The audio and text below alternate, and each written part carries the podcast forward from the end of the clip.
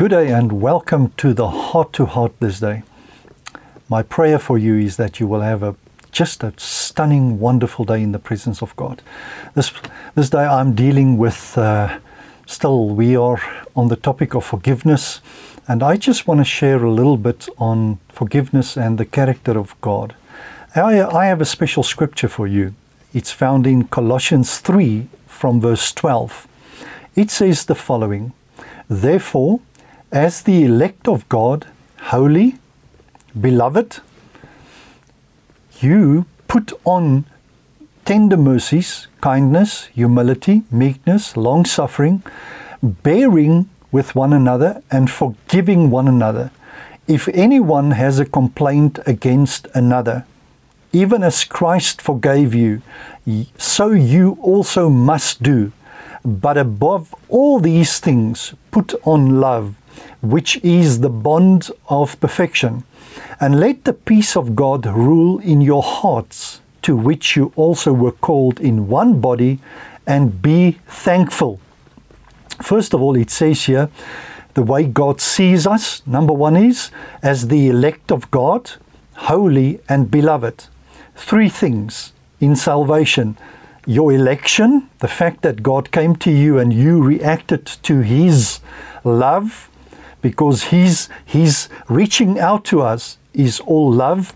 And then holy the way he sees us because of Jesus Christ that Christ imputed to us his righteousness and he took away all of our sin. Now God sees us as holy and then we are called the beloved of God. So this is in God's mind when he deals with us. And then the way our response to God's love is to put on something to put on the character of God. It is when we put on the character of God that life becomes easy and our spiritual lives make sense. It is when we put on tender mercies. Now, a tender mercy is something absolutely wonderful because mercy we know what mercy is that mercy, because of God's mercy, He doesn't deal with us and our sins as we deserve. Now, but God's mercies are not just mercy, kind of like the thing where we as humans would say, I have mercy upon you. Maybe someone faltered against me. Yes, I have mercy upon you. But God's mercies are tender, it's gentle, it is soft and we know that the Word of God says that His mercies are new every morning. You know, how do we know we are moving away from God? When people when you get to the place where you can you feel condemned now that is not of god maybe you have made some mistakes quickly get back to God. For this day, the hour that you are in, God's mercies are available and it's new, fresh every day. And we use His mercies by asking Him for forgiveness. And that forgiveness that we receive from Him, we have to extend it to the people out there in the world. And then it says here there's kindness, there's humility, there's meekness, long suffering, bearing with one another, and forgiving one another. And these are seven things vital to the character of God with which we put on. When you put it on, you live it out. But when it's not put on, when you face certain difficulties and circumstances, then it's difficult to react, and we react in, in the flesh.